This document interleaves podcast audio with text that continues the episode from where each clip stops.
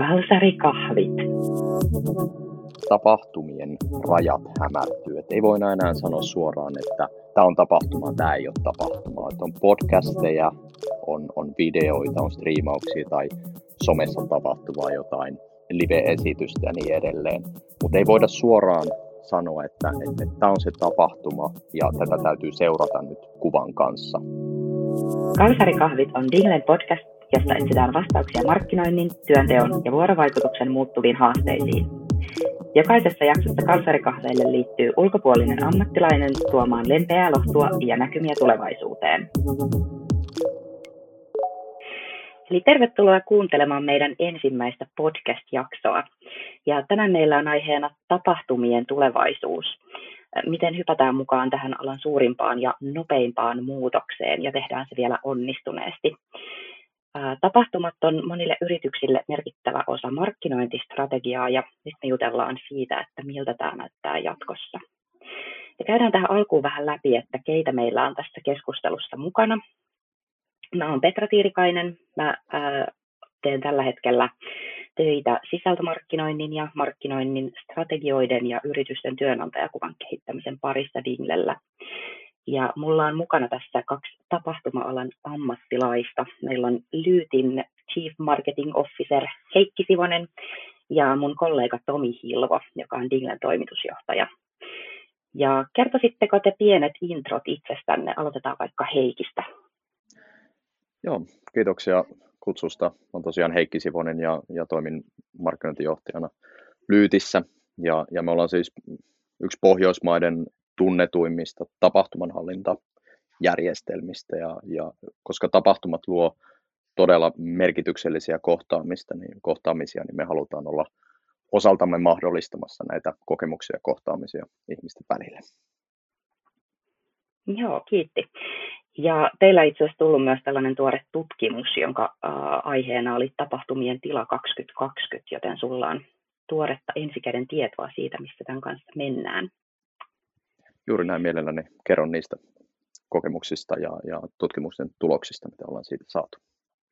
Joo, mahtavaa. Mitäs sitten Tomi, mitä sä kertoisit itsestäsi? Aiemmin urallani ennen Dingle-vuosia olen muun muassa ollut Management Events-nimisen yhtiön palveluksessa kahdeksan vuotta, joista seitsemän vuotta toimitusjohtajana ja sitä kautta se näkökulma tapahtumiin, tapahtumabisnekseen tuli hyvinkin tutuksi sekä Suomessa että Euroopassa että Aasiassa, missä kyseinen yhtiö toimii. No lähdetään sitten liikkeelle tarkemmin ja, ja aloitetaan tällaisesta helposta kysymyksestä. Eli käydään vähän läpi, että minkälaisiin tapahtumiin ollaan osallistuttu tästä kevään aikana. Ja varmaankin puhutaan lähtökohtaisesti etätapahtumista tai online-tapahtumista. Millaisiin Heikki sä oot osallistunut? Varmaan se, mitä kaikilla muillakin tällä hetkellä, että valtava määrä erilaisia yrityksen sisäisiä palavereja ja online-tapahtumia, mihin joka päivä on päästy osallistumaan. Ja, ja tuossa viime viikolla osallistuin ensimmäisen kerran virtuaalisesti toteutettavaan Solitan Frontline Summitiin, ja se oli mun mielestä hieno kokemus, mitä pääsin siihen alkuun osallistumaan mukaan. Siinä oli rakennettu tosi use, upeat puitteet koko siihen tapahtumaan, ja itse asiassa se koko tunnelma osallistua siihen tapahtumaan oli enemmänkin, että nyt on niin kuin hyvin rakennettu tällainen, tällainen niin kuin TV-keskusteluohjelma. Ja, ja tota niin, sen lisäksi osallistun muutamiin webinaareihin, mihin on tässä jo ilmoittautunut tämän kevään aikana. Pystytkö antaa jotain esimerkkejä tästä Solitan tapahtumasta, että mitkä asiat siellä loi sulle tällaista uh, hyvää kokemusta vierailijana? No siinä oli etenkin, etenkin oli toteutettu ymmärtääkseni tämmöisenä niin kuin screeni oli, oli siellä puhujien taustalla niin, että, että sitä taustaa pystyi vaihtelemaan. Ja, ja se oli siis, ei ollut kysymys pelkästään tällaisesta niin kuin, etäyhteydellä tai niin kuin webinaarihenkisestä tapahtumasta, vaan oli ihan kuvausryhmä paikalla ja, ja useilla eri kameroilla rakennettu se kokonaisuus. Se oli todella hyvin teemotettu se, se koko tapahtuma ja, ja loi sellaisen kuvan, että tässä on niin kuin produktio viety ihan uudelle levelille että kun on aikaisemmin osallistunut tähän kyseiseen tapahtumakonseptiin ihan live-tapahtuman muodossa, mun mielestä oli nyt hyvin onnistuttu kääntämään se sama tunnelma ja kokemuksellisuus sitten myöskin verkkoon. Mites Tomi?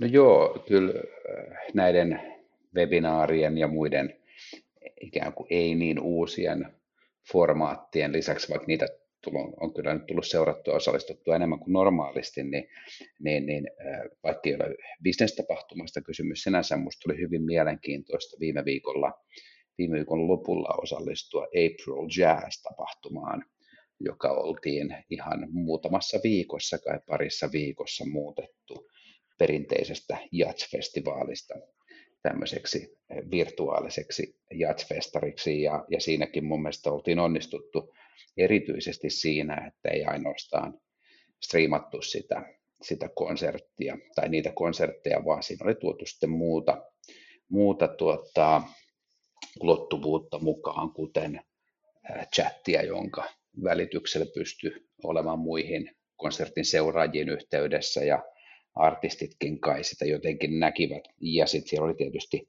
vähän tämmöistä backstage ja muuta haastattelua tuotu enemmän, jotta se kokonaisuus toimi. Mutta lyhyessä ajassa oltiin saatu kuitenkin aikaiseksi mun mielestä oikeasti ihan hyvä kokonaisuus. Tosi mielenkiintoista. Mä just itse tässä pohdiskelin tätä, että tullaanko me kesän aikana nyt näkemään tällaisia virtuaalisia äh, festarikokemuksia, mutta selkeästi kyllä siis. Oliko se kuinka pitkä tapahtuma?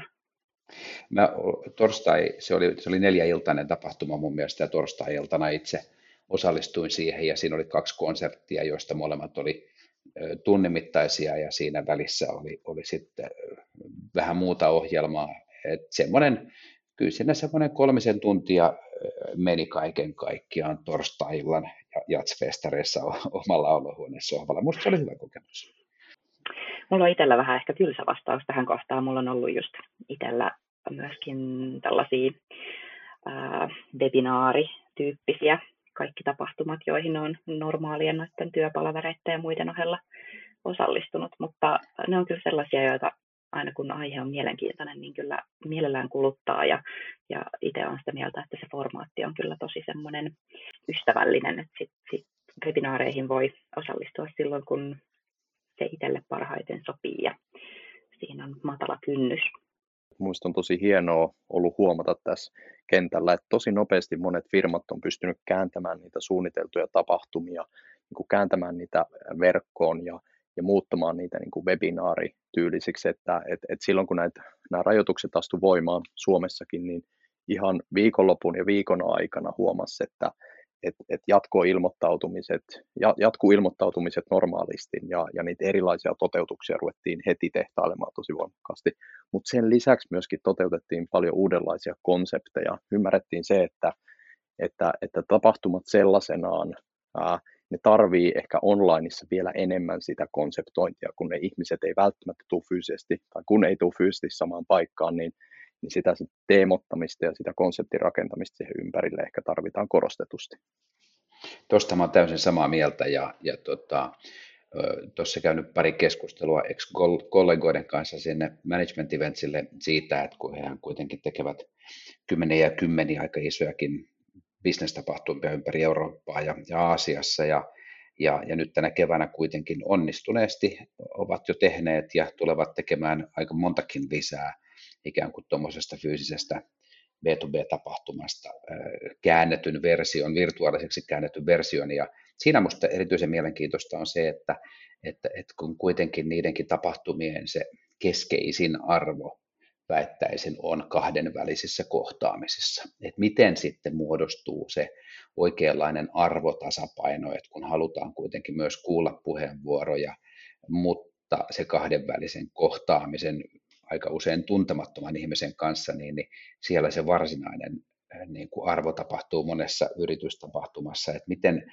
miten se muuttuu luonteeltaan, kun ei enää ollakaan siinä kasvotusten ensin kättelemässä ja pikku small talk, sitten päästään siihen asiaan heidän tapauksessaan 15 minuutin tapaamiseen, niin tosi mielenkiintoista kuulla, että miten, miten se asiakaskokemus sitten on onnistuttu säilyttämään tai jopa parantamaan näissä, näissä tapaamisissa. Oliko siellä Heikki siinä Solitan tapahtumassa, ikävä kyllä itse en päässyt siihen mukaan, niin tota, oliko siellä tämmöisiä one-to-one tai kahdenkeskisiä tapaamisia jotenkin mahdollistettu tai fasilitoitu? Minusta on niin kuin äärimmäisen hyvä huomio se, että, että ne et, et, et tapahtumissa olevat ne kahden keskeiset vuorovaikutustilanteet, toisin sanoen, silloin kun on kahvitauko, niin ihmiset haluaa käydä sitä niin kuin avointa debattia, ehkä vähän niin kuin peilata omia ajatuksia siihen puhujan puheenvuoroon, ja toisin sanoen niin kuin verkostoituu, niin miten tämä sama verkostoituminen pystytään luomaan sitten näistä niin kuin digikohtaamisista? Ehkä se vaatii sitä, että, että luodaan uudenlaisia keskustelualustoja, ohjataan sitä tietynlaista niin kuin, verkostoitumiskeskustelua myös johonkin kanavaan. Vuosia sitten käytettiin paljon Twitteriä siihen, että, että se oli oikeastaan niin kuin tapahtuman oma tällainen oma tällainen joku hashtag, millä, millä pyrittiin indeksoimaan sitä keskustelua saman hashtagin alle. Nykyään ehkä on vähän enemmän vaihtoehtoja ja sitä vuorovaikutusta voidaan käydä sitten vaikkapa suoraan siinä virtuaalisessa kanavassa ja niin edelleen. No sitten esimerkiksi Zoomissa on hyviä esimerkkejä se, että, että siellä pystyy järjestämään erilaisia breakout-sessioita, ohjaamaan ihmisiä arpomaan niitä erilaisiin niin kuin huoneisiin käymään keskustelua jos näin nuo alustat kehittyy ja mahdollistaa varmaan koko ajan enemmän ja enemmän. Mutta siinä on myös tämmöinen mielenkiintoinen aikajana kysymys, että, että paljonhan noista tapahtumista muodostuu semmoista aika ad hoc, just niin kuin mainitsit Heikki, että siellä kahvitauolla tai esitysten välissä, niin, niin hei, että mitäs tykkäsit ja mitä ajatuksia toi herätti ja sitten siitä alkaa keskustelua ja sitten sovitaan jo tapaamista ja ne on niin kuin äärettömän hienoja ja arvokkaita.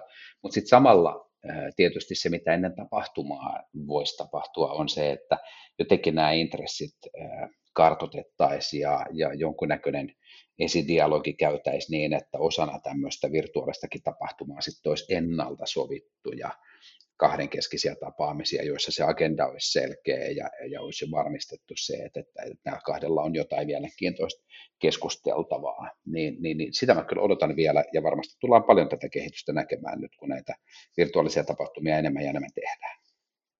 Ehdottomasti.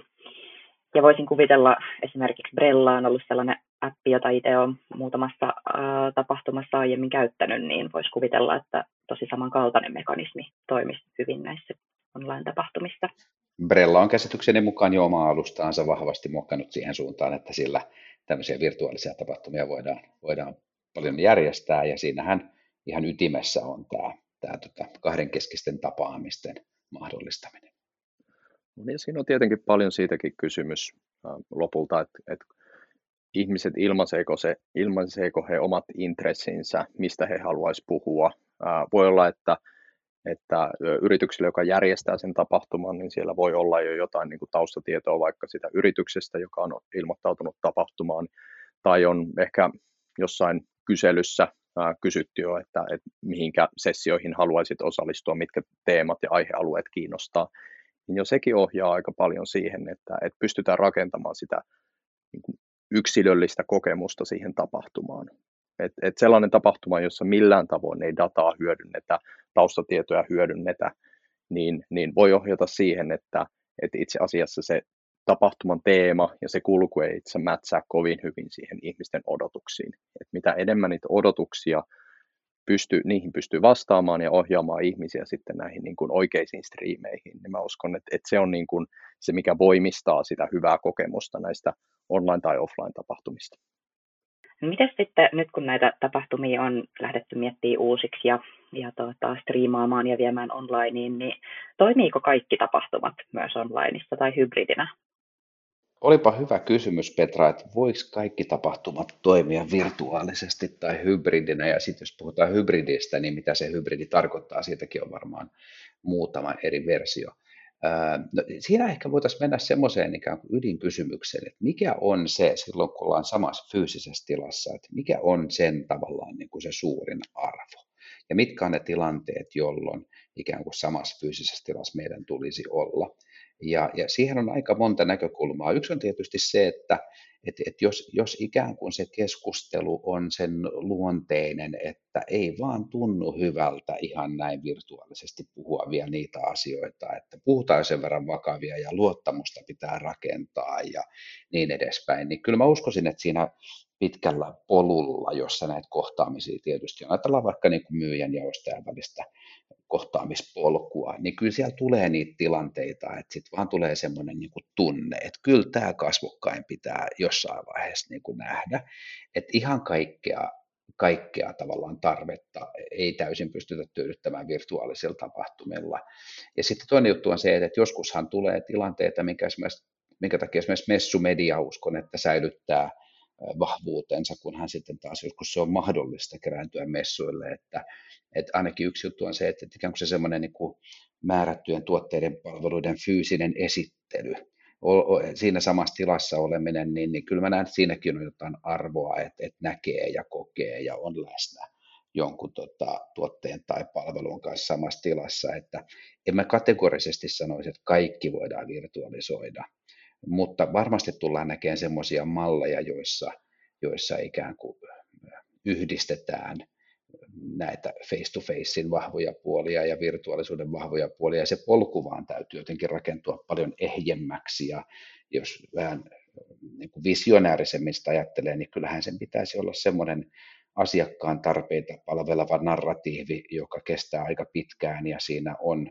monenlaista kohtaamista fyysisempää ja virtuaalista ja hybridiä ja niin edespäin, että kyllä mahdollisuudet on ihan rajattomat, mutta lyhyt vastaus, vaikka ensin vastasinkin pitkästi, on se, että ei kaikkea voi virtualisoida mun mielestä vieläkään.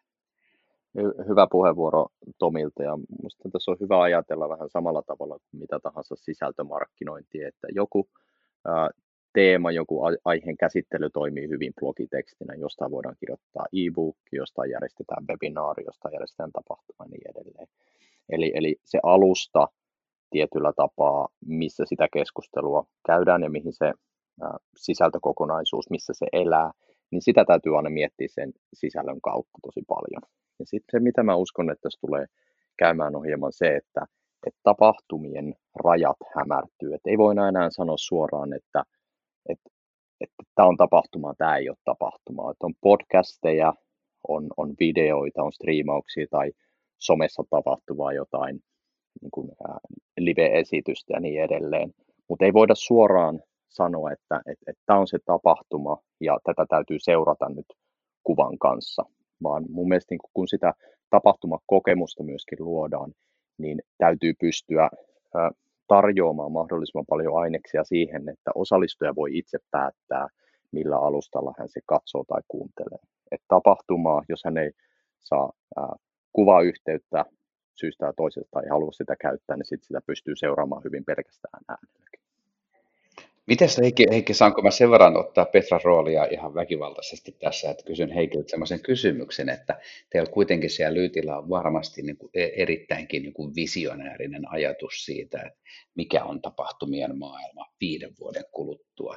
Niin voiko sä maalata semmoisen niin kuin 60 sekunnin vision, että mihin tämä nyt sitten sun mielestä oikeasti menee? Sitten kun ollaan oikeasti, sit kun ei teknologiat tai prosessit tai kulttuuri tai mikään rajoita sitä tekemistä enää hirveän vaikea olla tulevaisuuden ennuste. Ja niin kuin, ehkä, ehkä tämä niin kuin Suomessakin nähty kun rajoitusten maailma ja, ja, ja niin kuin epidemia on ehkä aiheuttanut sen, että ne isot kehityssuunnat, mitä tässä on jo vuosia tapahtunut, niin ottaa nyt niin kuin valtavan harppauksen eteenpäin. Et jollain tapaa se ehkä, ehkä muuttaa niitä, niin kuin äsken kuvasin, niitä rajoja tapahtumien välillä enemmän siihen, että, että et niin hybridit yleistyy ja tapahtumiakin aletaan ajattelemaan niin kuin, osana sitä koko markkinoinnin kokonaisuutta, eikä niinkään enää niin kuin yksittäisenä eventteinä. Mutta sitten voi olla, että niin kuin seuraavan, seuraavien vuosien aikana, jos tämä rajoitukset jollain tavalla vielä säilyy paljon pidempään, vaikka epidemiahuippu sinällään poistuisikin, voi aiheuttaa sen, että fyysisiä tai niin on-site-tapahtumiin siellä on tiukemmat turvatoimet ja, ja vaaditaan tietynlaisia niin kuin, ää, vaatimuksia myöskin osa, osallistujien kesken, että missä sitten pyritään näitä kanssakäymisiä jollain tapaa ehkä sitten niin kuin kuitenkin minimoimaan. Tämä voi olla sellainen niin kuin yhden, kahden vuoden kehityskaari. Ja se voi ehkä ohjata toisaalta sit siihen, että, että entistä enemmän järjestetään lähtökohtaisesti jo online-tapahtumia ja sitten se se on-site-tapahtuma tulee siihen ehkä enemmän kylkeen. Tämä, on ehkä sellainen, mitä me itse näkisin niin kuin yhtenä mahdollisena kehityssuuntana itse tapahtumista. mutta sitten myöskin se, että, että varmaan niin kuin teknologiset ratkaisut ää, tulee toimimaan jollain tapaa driverina tässä kehityksessä. Et, et tälläkin hetkellä varmasti erilaiset firmat ää, rakentaa uudenlaisia teknologisia ratkaisuja siihen, että, että, että miten näitä niin kuin, tapahtumien sitä asiakaskokemusta ää, pystytään rikastamaan näissä myöskin online-tapahtumissa. Mutta mut se, mikä tuskin tulee muuttumaan, mihin mä en oikein usko, on se, että, että ihmiset jollain tapaa ää, haluaisi eristäytyä ja, ja lakata kohtaamasta. Et mä luulen, että se on niin ää, pohjimmainen tarve ihmisillä, että et, et niin kun tilanteista huolimatta, nytkin on mun mielestä aika hyvin nähty, että erilaisia niin kuin peli-iltoja ihmiset järjestää ystävien kesken online, mikä aikaisemmin olisi tuntunut todella paljon vieraammalta. Et mä näen tässä niin kuin tulevaisuuden kehityssuunnassa taas niin kuin lyhyt vastaus pitkän vastauksen jälkeen on se, että, että tapahtumien rooli, mitä on tällainen niin kuin uusi tilanne, post-korona-ajan tilanne, miten teknologinen kehitys muuttaa ää, tilannetta ja, ja sitten, että mitenkä, niin kuin, mitenkä ihmiset ehkä niin voisi sanoa mukautuu tähän uuteen tilanteeseen. Sivuttiin tätä jo paljonkin äsken, mutta mä ajattelin, että voitaisiinko me tiivistää tässä, että kun puhuttiin tapahtumien elinkaaresta ja ää, mä mietin, että elinkaareen varmaan lähtökohtaisesti liittyy ainakin ennakkomarkkinointi ja, ja tämä niin kuin ilmoittautumisen jälkeen tapahtuva viestintä ja sitten itse tapahtuma ja jälkimarkkinointi. Voitte täydentää, jos tästä puuttuu jotain oleellisia. Mutta miten tämä, niin kuin, kuinka tässä pitkin tätä tapahtuman elinkaarta niin luodaan semmoinen mahdollisimman hyvä kokemus sille tapahtumavieraalle? Mä, mä, mä uskon siihen, että, että tapahtumia pitää aina ajatella mahdollisimman laajana osana koko sitä sisältömarkkinointia, mitä tehdään. Et sitten on tietenkin niin kuin pikkujoulut tai jotkut muut sellaiset kesäpäivät, jotka liittyy vaan siihen, että hei, nyt niin kuin yksi tapahtuma ja se keskustelu elää vaan sen yhden hetken, se voi olla yksi viikonloppu tai yksi päivä, että kaikki kulminoituu siihen.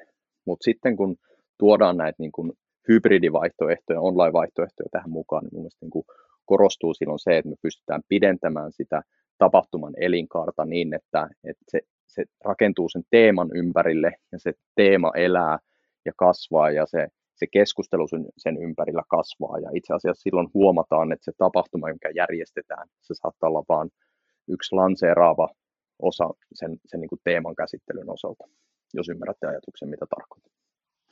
Tuossa on minusta mielenkiintoinen en tiedä sanoitko sen tahallaan niin ehkä, mutta mielestäni sanoit, että tapahtumat nähdään laajana osana kaikkea muuta sisältömarkkinointia, joka tarkoittaa sitä, että tapahtumathan on sisältömarkkinointia. Se on vain niin yksi osa sitä ja, ja ihan täysin samaa mieltä siitä. Ja mä ajattelen sen myös sitä kautta, että, että ikään kuin se narratiivin rakenne, eli se, se ikään kuin tarina, johon se kävijä tai markkinoinnin kohteena oleva, niin, niin sen pitää sen tarina jotenkin niin kuin kehittyä ja jalostua siinä polun varrella ja, ja sitten kun ollaan siinä tapahtumassa, on se sitten virtuaalinen, hybridi tai fyysinen tai mitä tahansa, niin, niin, niin siellä tapahtuu just niitä asioita, joita vaan voi tapahtua tapahtumassa koska siinä on oma ikään kuin erityisluonteensa, kun me keräännytään yhteen paikkaan. Ja sen takia sen, niin kuin se narratiivin rakenteesta täytyisi miettiä sitä, että mitä siinä narratiivissa täytyy tapahtua just silloin, kun me ollaan kaikki siellä yhtä aikaa, jolloin se arvo toteutuu korkeimmillaan, mitä tapahtumassa voi tapahtua. Juuri näin, ja, ja aika usein tuskailee yritykset siitä, että hei, miksi me saada niitä keskusteluja aikaisesti, miksi, miksi siellä ei niin kuin, tapahtunut mitään, ja miten me, mi, miten me saataisiin tämä nyt niin kuin, ihmiset juttelemaan enemmän. Mutta yksi syy siihen on yksinkertaisesti se, että ei ole mitään sanottavaa.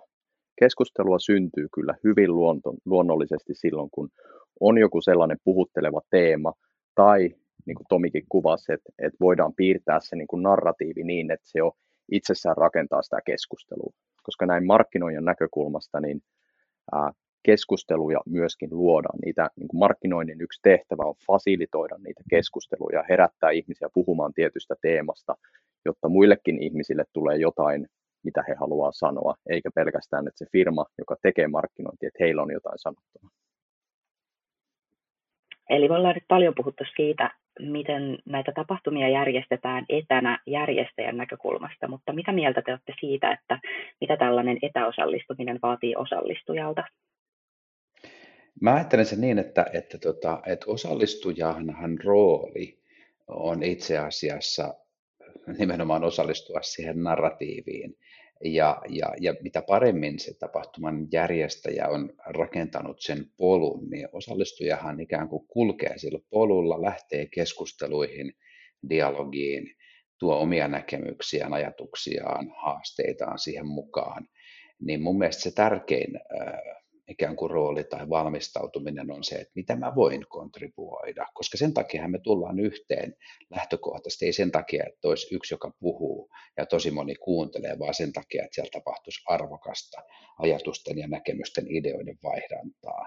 Et, et, et kyllä se valmistautuminen mun mielestä enimmäkseen on just sitä, että miten minä voin, mitä minä voin tässä saada irti ja mitä mä voin kontribuoida. Ja sitä paremmin se tapahtuu ja toteutuu, jos se tapahtuman järjestäjä on rakentanut sen polun kohti sitä just niin, että se ei se pakota, mutta se kannustaa ja innostaa ja mahdollistaa sen oikeanlaisen valmistautumisen. Ja kysymys on paljon siitä, että kuinka me saadaan osallistujat sitoutumaan siihen tapahtumaan tai teemaan että, että kaikki firmat varmasti tuskaili myös senkin parissa, että, että tapahtuman no-show-aste on korkea, eli ihmiset ilmoittautuu, mutta ei tule paikalle. Ja, ja yksi keino parantaa sitä no-show-astetta alaspäin on se, että, että, että järjestää hyvän ää, tapa, tai, tai suunnittelee tapahtuman viestinnän hyvin että pitää sitä tapahtumaa ensinnäkin ihmisten mielessä, että tietää, että kun on kaksi viikkoa sitten ilmoittautunut, että nyt se on tulossa, ja myöskin ennen tapahtumaa rakentaa sitä, niitä odotuksia siihen oikeaan suuntaan.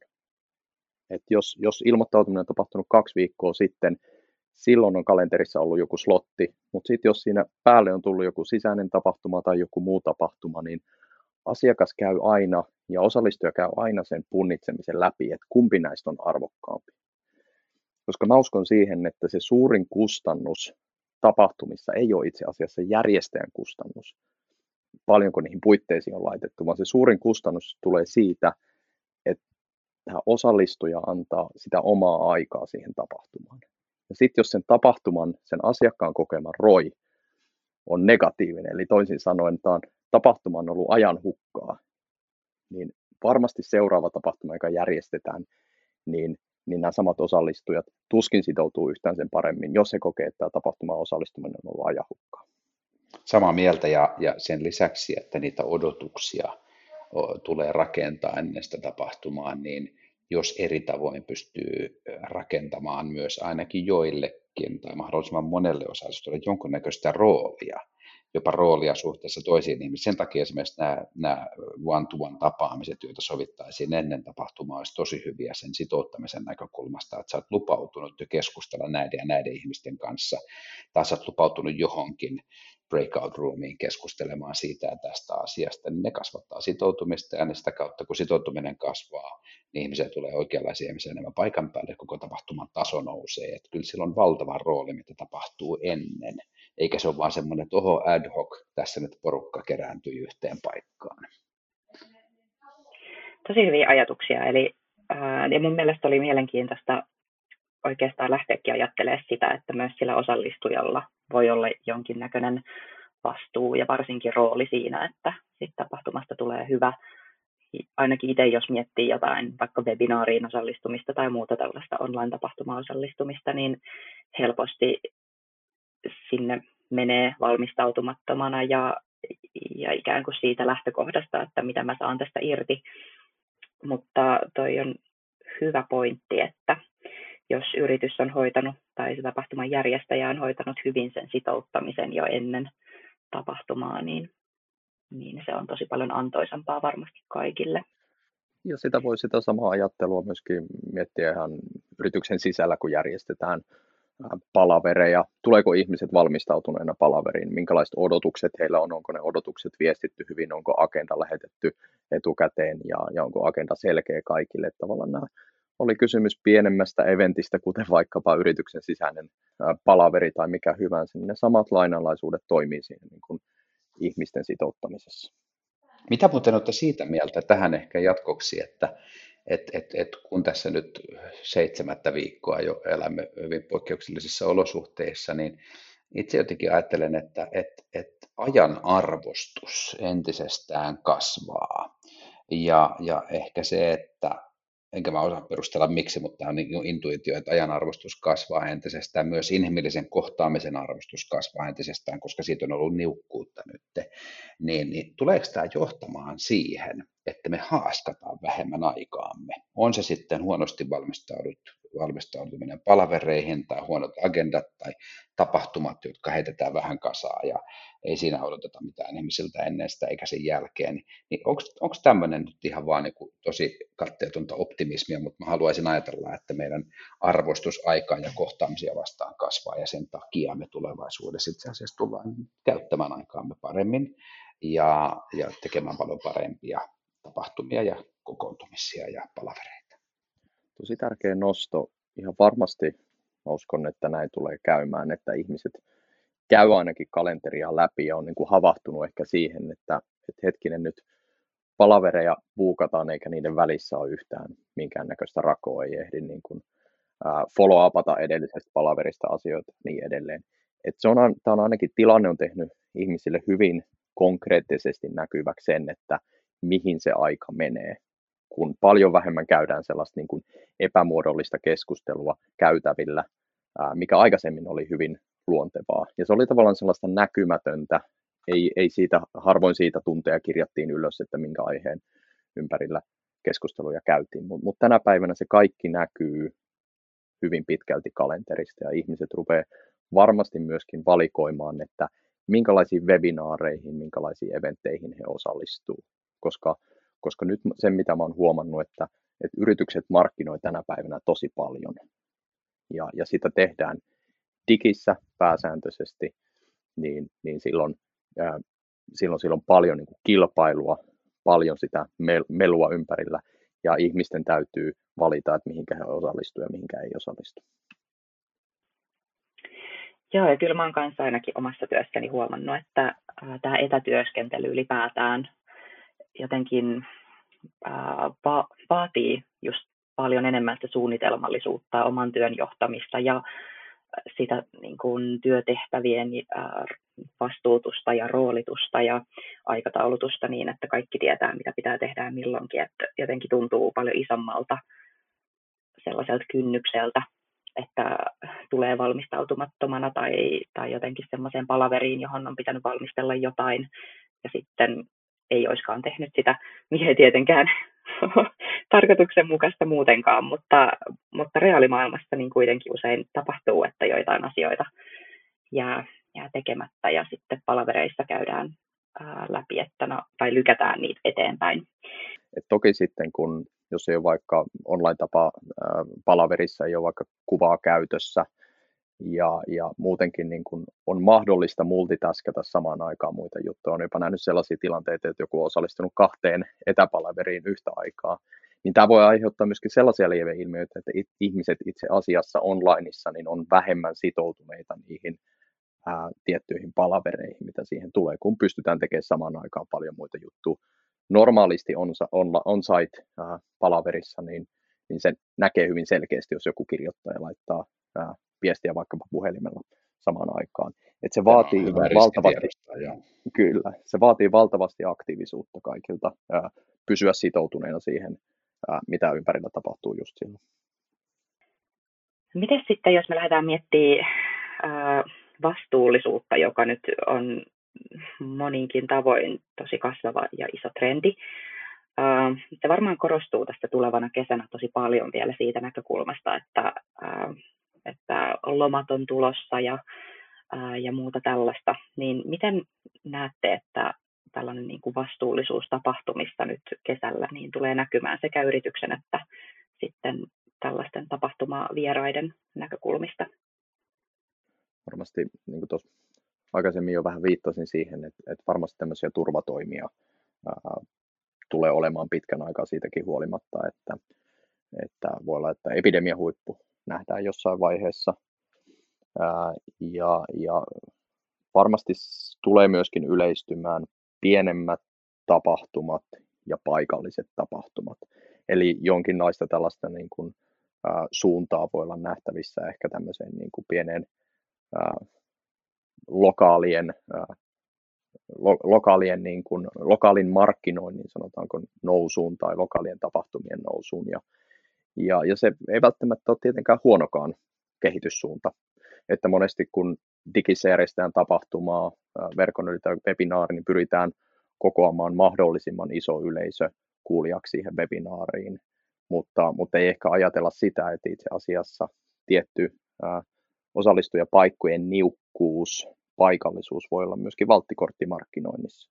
Mutta kyllä mä uskon, että, että oli kysymys sitten P2P tai P2C-tapahtumista tai C2C-tapahtumista, niin, niin, niin tämä on varmasti se kehityssuunta lyhyellä aikavälillä. Niin. Minkälaisia nämä turvatoimet on? Onko ne sitten sitä, että me pidetään turvavälejä ja siellä on tapahtumissa jaossa käsidesiä vai, vai jotain ihan muuta?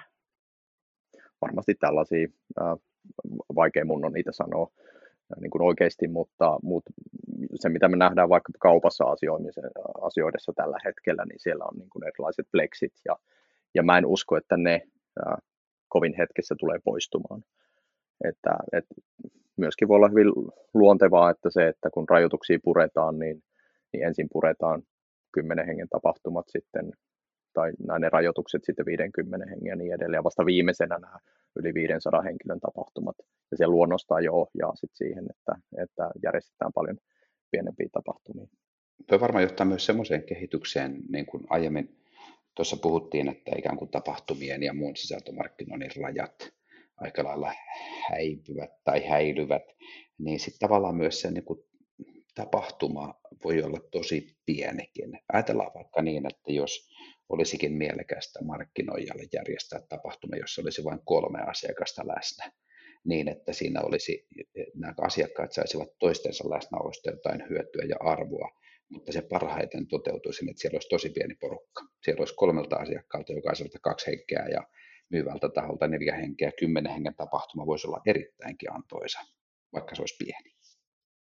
Mitä näette nyt sitten, että mikä tulee muuttumaan ja mikä tulee pysymään ennallaan tapahtumien osalta? No joo, varmaan mä näkisin, että keskeisimmät asiat, mitä muuttuu, on se, että digitaaliset ja, ja, ja ei-digitaaliset kohtaamiset enemmän saumattomasti rakentuvat poluiksi, jotka on arvokkaita ja antoisia niille kävijöille. Että kyllä mä uskon ihan vakavasti siihen, että semmoinen niin kuin tapahtuman aikajänne venyy ja siihen muodostuu sitä tarinaa, narratiivia, sitä polkua paljon antoisammin kuin aiemmin. Ja nyt mä ajattelen tämmöistä niin post-korona-aikaa, milloin myös tavataan enemmän fyysisesti. että se on minusta varmaan se niin kuin ihan keskeisin kehitys. Se, se, mikä säilyy, on se, että että ihmiset haluavat yhä kohdata tuttuja, tuntemattomia, luoda yhteyksiä ja käydä hyviä keskusteluja, jotta se oma näkymä ja, ja ammattitaito kasvaa ja kehittyy, niin mä luulen, että sille tulee joku semmoinen erityisen suuri kysyntäkin, kun tästä nyt vähän tämä tilanne helpottuu, että päästään taas liikkeelle. Noista on kyllä helppo olla täysin samaa mieltä Tomin kanssa. Teknologinen kehitys, teknologiaa otetaan kiinteäksi osaksi tapahtumia, hybriditapahtumat varmasti tulee yle, yleistymään ja, ja yritykset rakentaa myöskin ää, online, online niin kuin yleisöä ää, erikseen ja, ja nämä niin kuin pienet paikalliset tapahtumat ää, valma, varmasti tulee korostuu, uskoisin, että myöskin pitkällä aikavälillä.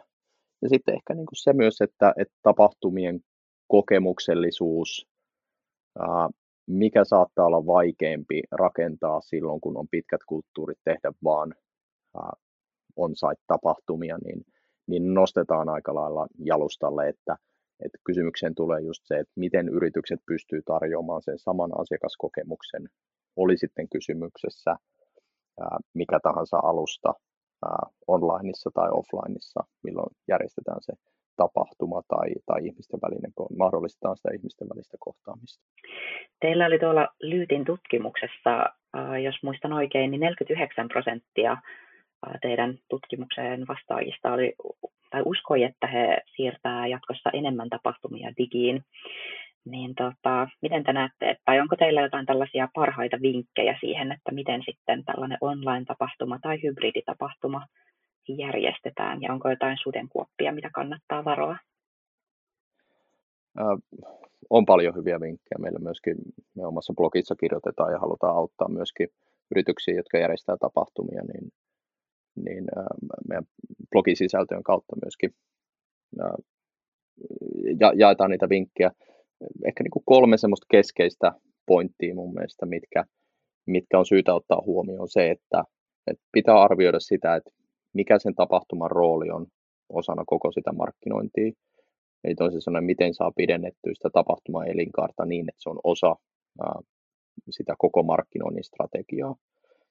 Sitten kolmas, toinen on se, että, että kuinka hyvin pystyy konseptoimaan sen tapahtuman tai teemakokonaisuuden niin, että se, se keskustelu kasvaa ja kehittyy.